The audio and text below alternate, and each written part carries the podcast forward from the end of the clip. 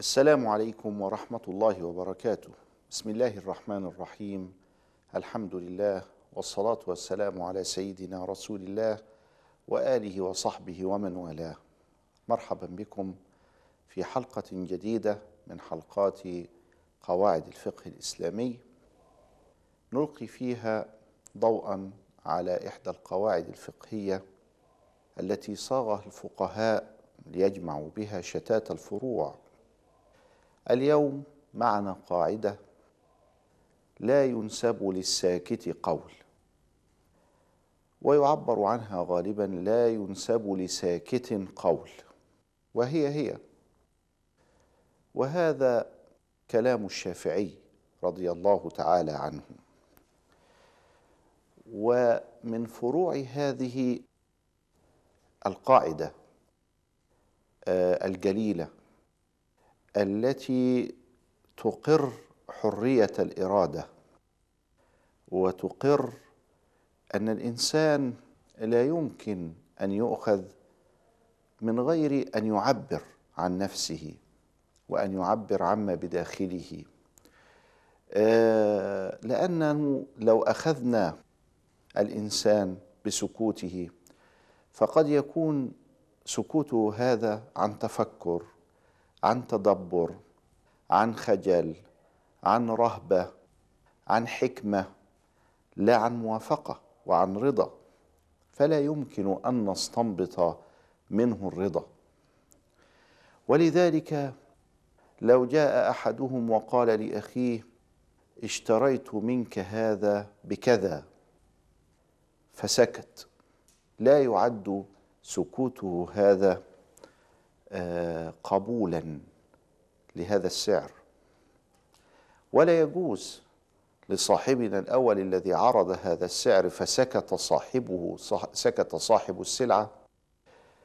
لا يجوز أن يستدل بسكوته هذا على أنه قد وافق لأنه لا ينسب لساكت قول. ولو جاء اثنان يتخاصمان عند القاضي فادعى أحدهم على الآخر أن في ذمته ألف ألف درهم ألف دينار ألف جنيه. فسكت الآخر أمام القاضي ولم يعترف. نعم في ذمتي ألف. لم يقل هذا سكت. فلا يجوز للقاضي أن يأخذ من سكوته هذا أنه قد أقر بالدين بل لا بد أن يسأله سؤالا صريحا ولا بد أن يجيب هذا الخصم إجابة صريحة واضحة لأنه لا ينسب لساكت قول.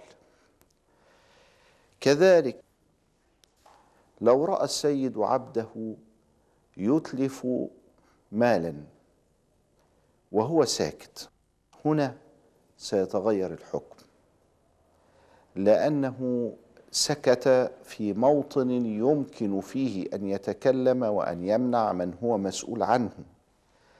فكأن سكوته هنا ينزل بمنزلة الرضا منه. ولذلك هذه القاعدة أغلبية وليست كلية.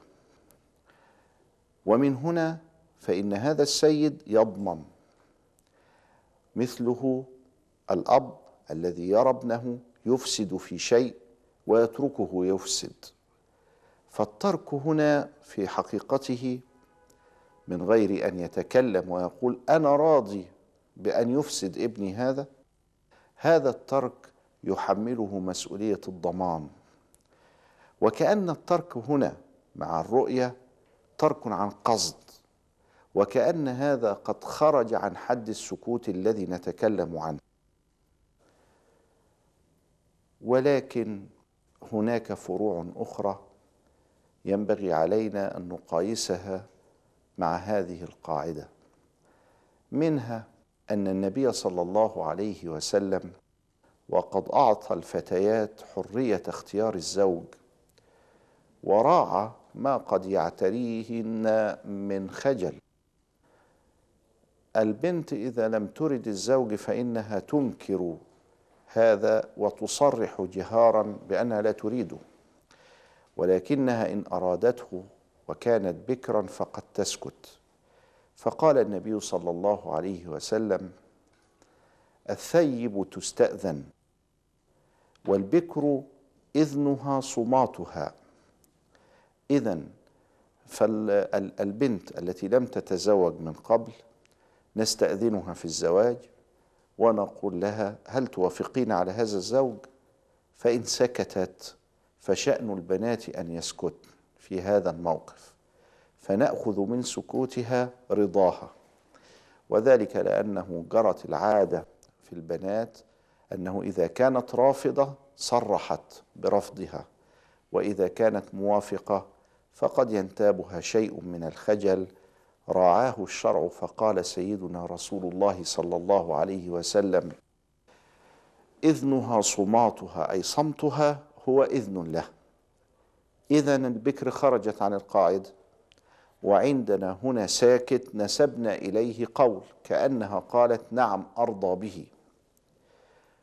هذا أمر مستثنى هذا أمر قليل. ولكن المرأة التي سبق لها الزواج والتي نسميها بالثيب.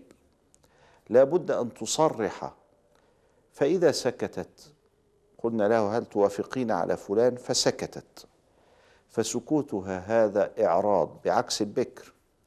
سكوتها هذا لا يمكن أن نأخذ منه موافقة لأنها بسكوتها قد تكون لا تريده بل في الغالب أنها لا تريده ولا تريد المناقشة في هذا الموضوع فتسكت. هي قادرة. إذن على الموافقة صراحة وعلى الرفض صراحة ومن هنا لا ينسب لساكت قول. حتى هذا طردوه في في في, في العلم. أثناء العلم نأتي بالكتاب ونقرأ فيه على المشايخ. أنا أقرأ والشيخ يسمع. وهو ساكت. لكن هنا ينزل بمنزلة الرضا كأنه يرضى عن قراءتي ويرضى عن أن فعلا هذا الكتاب يشتمل على هذه الأحاديث أو على هذه الأشعار أو على هذه الكلمات في اللغة مثلا إلى آخره حسب الكتاب الذي أقرأه عليه. فسكوت الشيخ أثناء استماع الطالب الذي جاء يطلب العلم جاء ليتعلم. سكوت الشيخ ينزل بمنزلة قوله ولا ينزل بمنزلة الساكت الذي لا ننسب إليه قول. مسألة أخرى مثلا حتى نراها هل هي تبع القاعدة ولا لا؟ آه مثلا شخص محرم بالحج المحرم يحرم عليه قص وتقصير وحلق شعره لا يحرم عليه التصرف في كل شعر جسمه. لكنه جلس هكذا فإذ بشخص آخر يمسك الموس أو المكنة ويأخذ شيئا من شعره وهو قادر على أن يصده على أن يدفعه على أن يعترض على أن يمنعه لكنه لم يفعل. سكت. والآخر قص شعره. فهل نقول في هذا الشأن أنه لا ينسب للساكت قول؟ قالوا لا. في هذه الحالة عليه الفدية. لأنه كأنه رضي بذلك. من أين أخذنا الرضا؟ من القدرة. من القدرة والترك عن قصد. هو يعلم أن هذا سوف يأخذ شيئا من من شعره. هو لم يأمره.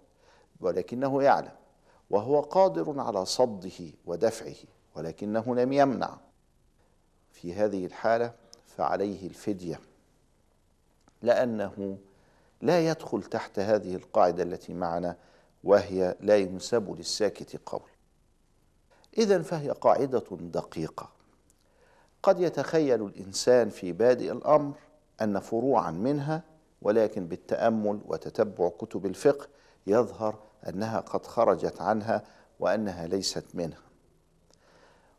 ولكن القاعدة في مجملها قاعدة صحيحة عند التدبر والتأمل. تعلمنا اليوم شيئا جديدا وهو أن القواعد الفقهية قواعد أغلبية وليست كلية وهي أننا يكون لابد علينا من دقة في تأمل الفروع وعلاقتها مع القاعدة. إلى حلقة أخرى أستودعكم الله دينكم وأماناتكم وخواتيم أعمالكم والسلام عليكم ورحمة الله وبركاته.